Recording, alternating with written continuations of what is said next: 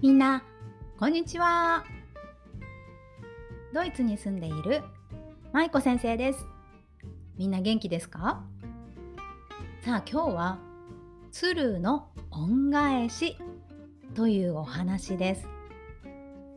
みんなは鶴って知ってますか？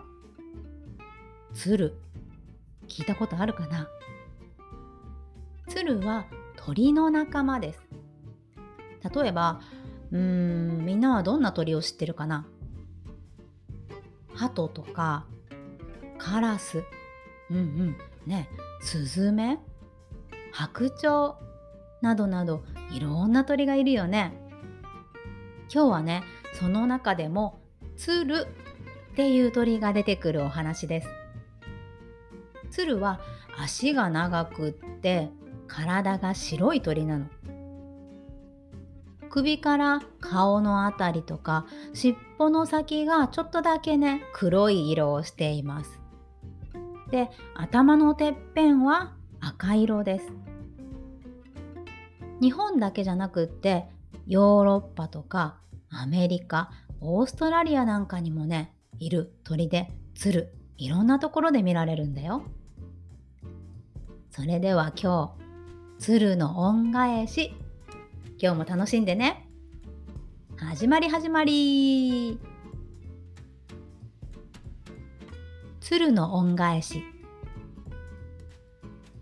昔々ある山奥におじいさんとおばあさんが住んでいました。二人はよく働きましたがあまりお金がありません。ある日、いつものようにおじいさんが山で芝刈りをしていると、日が暮れて、辺りは少しずつ薄暗くなってきました。さあ、家へ帰ろうか。おじいさんが帰り道を歩いていると、近くの池で漁師の罠に引っかかっている一羽の鶴を見つけました。鶴は足が網に絡まって動くことができません。バタバタともがいてとても苦しそうにしています。おじいさんはかわいそうに。さあお逃げ。鶴の足をほどいて逃がしてあげました。その夜はとても寒く山にはたくさん雪が降っていました。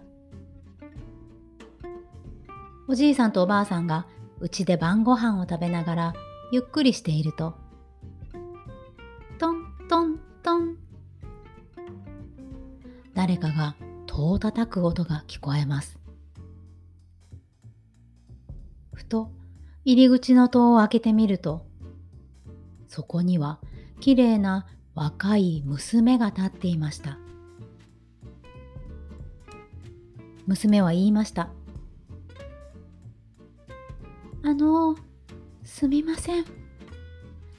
旅の途中で道に迷ってしまいました。一晩だけ泊めていただけませんか？それはそれは寒い中で大変だったでしょう。さあ、さあさあ、どうぞお入りください。おじいさんとおばあさんは親切に娘を家の中へ入れ、温かい食べ物を出してあげました。そして、一晩だけでなく何日もうちに泊めてあげたのでした。ある日、娘はおじいさんとおばあさんに尋ねました。私をおじいさんとおばあさんの娘にしてもらえませんか子供のいなかったおじいさんとおばあさん娘のお願いを聞くなり大層喜びましたこうして3人は一緒に暮らすことになりました。ある日娘がおじいさんとおばあさんに言いました。今から私は布を織ります。ただ一つお願いがあるんです。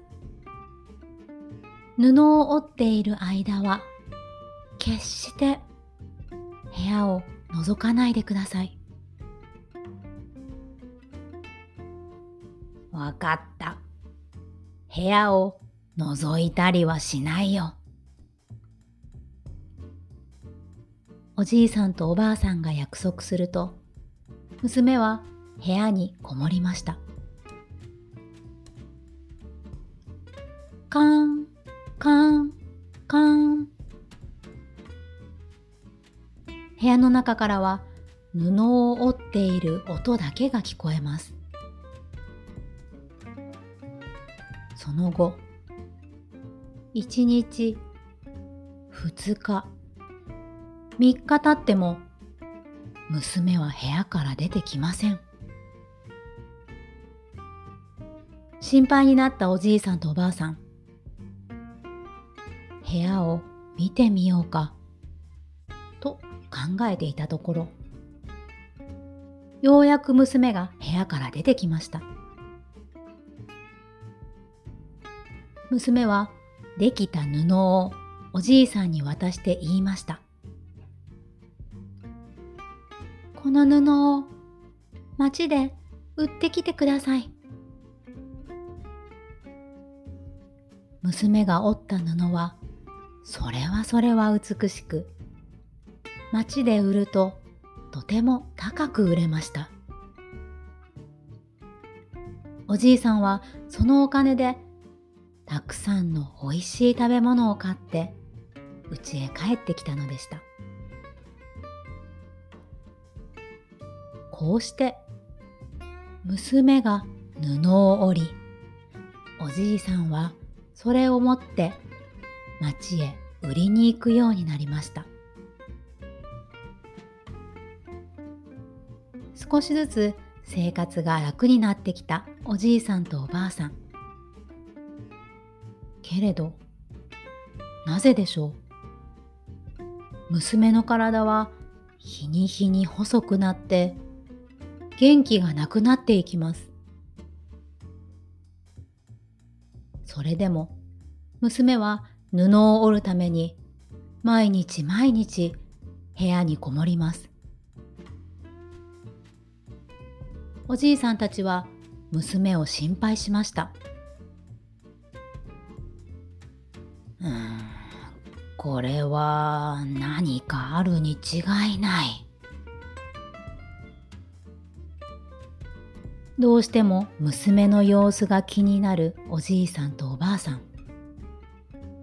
ある日の晩、いつものように娘が布を織っていた時、おじいさんとおばあさんはとうとう娘の部屋の戸を開けてしまいました。すると、なんということでしょう。部屋の中には自分の羽を引き抜いて、その羽で布を織っている一羽の鶴がいたのです。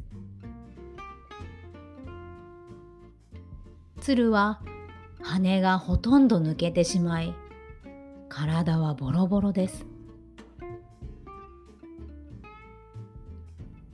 とうとう見てしまったのですね。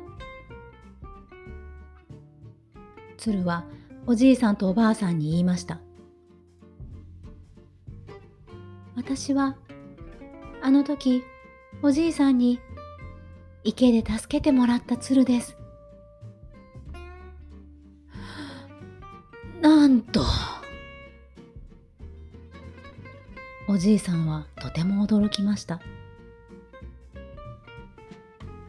恩返しに来ましたが、姿を見られたので、もうここにはいられません。おじいさん、おばあさんさようならこうして鶴はお別れを言って。空へと高く高く飛び立っていったのでした。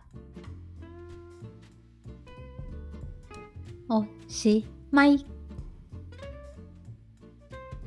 さあ鶴の恩返しのお話はどうだったかな？最後はちょっと悲しかったね。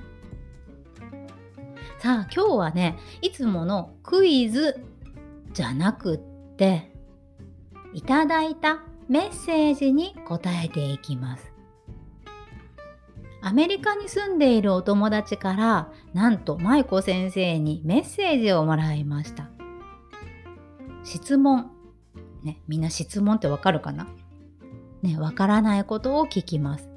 そのお友達もわからないことがあったから舞子先生にメッセージを送ってくれました。どんな質問だったかというと舞子先生はいつも最後に「さようなら」の代わりに「ほなまたね」と言いますが「こんにちは」の代わりの言葉で「ほなまたねみたいな言い方ってないですか？という質問です。質問をくれたお友達、ありがとう。そう。ほなまたねっていうのはね、舞子先生の生まれたところ、日本の徳島県っていうところなんだけど、そこのね、言葉なの。ほな、またねっていつも言うでしょ？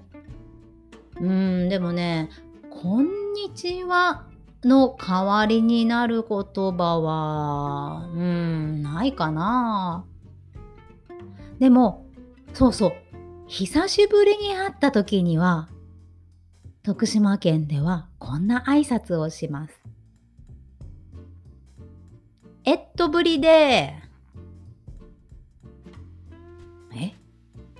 もう一回言うよ。えっとぶりで、えっとぶり。ね、久しぶりのことをね、えっとぶりっていうの。みんなも言ってみる？えっとぶりで そう、えっとぶりでっていうの。だからもしねみんな今度久しぶりに誰かに会った時ぜひ言ってみてください。えっとぶりできっとね、何それ？って言われると思います。そう、でもこんな風にね、同じ日本語でも場所によって言い方が変わったり、意味がわからなかったりする言葉ってたくさんあるよね。言葉って面白いね。みんなのお父さんやお母さんが生まれたところの言葉もね、きっと舞子先生の言葉と同じようにね面白いはずです。だから是非みんなのお父さんやお母さんにも面白い挨拶や言葉がないか聞いてごらん。舞子先生のこのラジオではみんなからの質問や感想も受け付けています。みんなが舞子先生の放送を聞いて思ったこととか感じたこととかなんでこうなのかなって思ったこととかあればいつでもメッセージくださいね。メッセージはインスタグラムの DM か E メールで受け付けています。今日のキャプションのところにメールアドレスを書いているのでもしよかったらぜひ送ってください。さあということで今日は質問に答えてみました。じゃあ次回のお話ですが次回はねなんとなんとなんと白雪姫でございます。白雪姫。知ってるっていう人手を挙げて。はーい。お結構知ってるね。やっぱり。ね有名なお話なのよ。白雪姫。ね次も楽しみにしててね。ではでは今日も最後まで聞いてくれてありがとう。また次の回でみんなに会えるのを楽しみにしてるよ。では最後に今日もいつものあれ言っちゃっていいかな？いくよ。せーの。ほんなまったねバイバーイ